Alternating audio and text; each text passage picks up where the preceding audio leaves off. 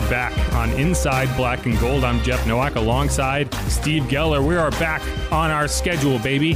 So let's move on to the next topic, which is, you know, who else is out there that wants to work hard, right? Because again, everyone gets obsessed with big names, but it's not always about the name. It's about, are they at a point in their career where they can A, do the work, and B, are they willing to do the work? Like you saw with Kiko Alonso last year, he admitted he wasn't willing to do the work after one day and went to retirement because he was like, nah, I can't do this. I'm not into it.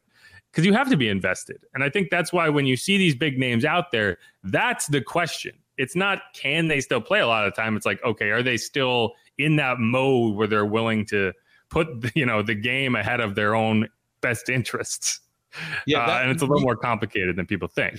You brought up Alonso, and yeah, he was just like, forget football, forget this heat, I'm out last year. Yeah, I mean, and good for him, right? Like, I think it would be a lot easier to just take a paycheck and play badly. Yeah. Right? And he was like, no, I'm not going to do this. It's just not going to work. And, you know, I guess being honest with yourself is a positive trait. And he was honest with himself in that moment. But there are a lot of other free agents out there. And so we went through, you know, yesterday and today to try to kind of identify one or two or maybe three names of guys who could be potential fits on this Saints roster. There's obviously a lot of injury questions that we don't have answers to yet. And maybe you get into camp and try to figure that out before you make any signings. But the Saints do have money to spend if they want to. So, Steve, who are a couple names of guys that you pulled out of the heap that could benefit the Saints if they brought them in? Yeah, the big one for me, and I think is an easy, you know, fit, and you can tell probably right off the bat, I'm going to linebacker, and a guy like Kwon Alexander, who's been around here before, I think has got the experience. He knows the system, obviously, too. The relationships with DeMario Davis and some of the other guys seems like a perfect slide in and fill kind of, you know, that depth position. I'm definitely not expecting him to take a starter's role. Yeah. And just a guy that can give you those valuable snaps in a, you know, a reserve type of performance. You're not going to be relying on Kwon Alexander every single down, but he is someone, even though he's frequently injured, when he is available, I feel like is someone that is a great, great contributor on the roster. And plus just a great voice for the locker room too. Not someone that, you know, deters anybody, is one that uplifts other guys in the locker room. It'd be pretty legendary. Yeah, there you go. And, you know, the Saints team obviously does love to bring guys back, right? So I don't think that's out of the question. You know, to his credit, he played in all 17 games for the Raiders. I'm sorry, the Raiders. For the Jets last year. He started 12 games, 69 tackles. Nice. You know, like he was productive. So, you know, I don't think if you're looking at it and saying he just doesn't have it anymore, I mean, he proved that he could stay healthy last year at the very least. So I could see that. I do think that if that was kind of in the cards, you would have probably heard rumblings by now. So who knows? But that's a good one. I have a couple more at linebacker. I think there are guys out there at linebacker who could be potential fits if they get down to it and say, you know what, I am willing to sign to be on a good defense to back up a Pete Werner. And, you know, this guy's Miles Jack, I think, is really intriguing. He's a guy who Doug Marrone knows very well. He played for Doug in Jacksonville when Doug was the head coach. So, you know, I don't know if their relationship was good, but any connections like that usually are helpful. So he's a guy that I think would be interesting. He had 104 tackles last year for Pittsburgh. He's very athletic. He's only 27 years old. I think there's some more to mine there. And then the other guy is Zach Cunningham, a guy who's been hurt. You know, he might be a guy you bring in for a tryout and see if he still has it and maybe bring him in. Either way, I think that's the kind of, if you're looking for a veteran addition, I think you're in the right realm there for sure. Is linebacker feels like the position you definitely need a veteran to kind of shore up that group. And it's the position where I think there are veterans there to be taken advantage of if you do find yourself in need of one. Yeah, and another one for me with some questions along the offensive line with guys, I'd be looking, you know, for someone there as well, a name that stood out right off the bat on the still the free agent list. Was kind of surprised to see like a George Fant still out there. I think he could be a good swing tackle for this team if you need him. A pretty good guy that's seen plenty of starting experience too. And if he's willing to take, you know, the pay, I think would be a good rotational piece for you kind of deal. Yeah, you know, I'm not willing to go anywhere at offensive line yet. I think the offense in general, I wasn't able to identify any like clear fits. And the reason is until I see some of these players on the field and kind of can assess where they're at and what beyond their health, I'm not going to make any big decisions at offensive line, right? If you get into the second week of camp and you just don't feel like Trevor Penning has it, especially as a starter this year, then I think you do have to start making some moves. You brought in Billy Price. I think that shores up the interior offensive line.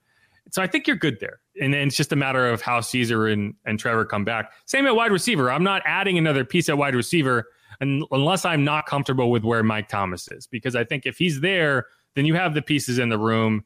And like, sure, a guy like D-Hop would be great, but I don't think he's in the cards. Same thing with tight ends. Like, I'm not messing with tight end. I think that position is clean. Quarterbacks, you're not doing anything. Running backs, you're not doing anything unless you end up with a full season suspension from Alvin Kamara or something like that. And then we're calling Dalvin Cook up. Yeah, right. No, and I mean, like, seriously, if suddenly you find out that Alvin's missing an entire season or maybe even has to go to jail or something like that, like, you just don't know right now. If it's a 6-game suspension, I think you're sitting there, but that could change. But either way, right now, I'm good on it. The two positions that I think you probably are going to find them trying to add some bodies at is just, I guess, one, which is the defensive line. I think you probably could serve to add one more defensive tackle and one more defensive end.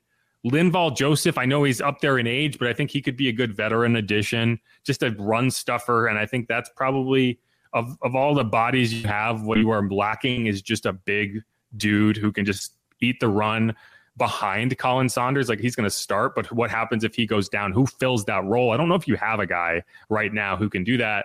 And that maybe is Shelby Harris, who was in that trade with the Broncos last year and the Seahawks, I believe. And then defensive end, Yannick Ngakwe's out there, 9.5 sacks last year. Robert Quinn, and then Al-Quadin Muhammad, obviously a member of that crazy 2017 draft class, has been productive, is very stable. And it's just, I think you're just looking for another rotational piece where if Peyton Turner doesn't take that step forward, you're not relying on him completely. But to me, though, like somewhere on the defensive line, I think you could serve to add a piece or two. Yeah, I totally see where you're going there. And I agree. Like, the offensive line, there's still, too many questions of with Ruiz and Penning to maybe make that move to add that body. And I feel that way too with defensive end or the line. You know, we're expecting this breakout year from Peyton Turner. If we start seeing, you know, maybe some questions in camp or that injury bug keeps popping up again for him, do they then make a move at D line, or do you think they maybe that's something they address right before camp? I'm not sure they'll address anything before camp. And the reason being, you're healthy right now. Right. So anyone you bring in, you would have to cut somebody, right? And I think if you were going to cut somebody, you would have done it already. Like, they already signed Billy Price. They cut Yassir Duran. They signed the two wide receivers, Lynn Bowden and Kiki Kuti, and they cut Malik Flowers. So, like, I think if you were going to make that decision, you probably would have done it by now for the guys who are out there already. I just think, especially on the defensive side of the ball where you are healthy, like, there's no real concerning injuries on the defensive side of the ball. Anthony Johnson is the only player that hasn't really been out there. And I don't even know, you know, he's a UDFA. Like, it's just a guy. So I think if you're bringing in a name like this, especially a veteran name that you know what to expect, and it's more just, can he get the work done kind of deal? I think you're probably talking 2 or 3 weeks into camp. And maybe if someone does suffer an injury, if Peyton Turner does have that prototypical week-long absence because he'd stubbed the toe, right? Like, then you're like, okay, fine, we're going to bring somebody in and we're going to at least try to light a fire onto the guy. But yeah, for now, I think you're safe. Out of all of them, to me, that's I jumped at linebacker first just because that's the one spot I could see maybe an addition before camp kind of thing. Yeah, I think I agree with you, because that's just a position that I just don't know if you have the numbers there right now. Right. You were in a position where your best option to back up Pete Werner is Anthony Orji, who I like, but is still a UDFA out of Vanderbilt. Like, Nephi Sewell, what are you doing? And that's just not what I want to see. Granted, you know, we're talking about a position that may, or like a player that may never get on the field. if there's health at the linebacker position, but I mean, this is the NFL. Like, you can't bank on health. So yeah, I agree with you. If they're going to make a move prior to camp, it's going to be to bring in a veteran linebacker. Yeah, we were so confident a year ago, and I know we're confident right now in this Saints corner group. And we saw what happened where that they got absolutely decimated because of injuries.